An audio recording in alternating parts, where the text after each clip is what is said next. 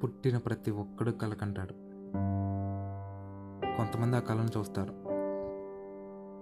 ఎక్కువ మంది ఆ కళని చూడకుండానే పోతారు. నువ్వేమన్నా కలగంటే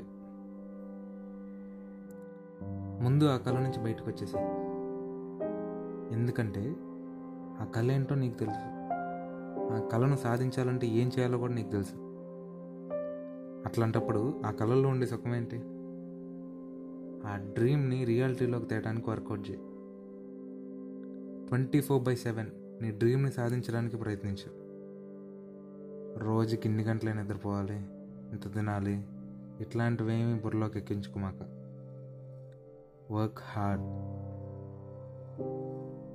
నిజమైన డ్రీమ్ యాక్చువల్గా అసలు నేను పడుకునేవద్దు. నీకు ఎంత వీలైతే అంత ఒంటరిగా ఉండటానికి ప్రయత్నించు. బరువులేమి మీదేసుకోమాక. ఈ డ్రీమ్ పాత్లో ఎక్కువ డిస్టెన్స్ వెళ్ళలేవు ఆ బరువులు మోసుకొని. నీ డ్రీమ్ని రీచ్ అయ్యేదాకా సొసైటీకి ఎంత దూరంగా ఉంటే అంత మంచిది. ఎందుకంటే సొసైటీకి మాటలు కావాలి, ఆ మాటలు చెప్పి నీ డ్రీమ్ని నేను రీచ్ అవ్వనివ్వు.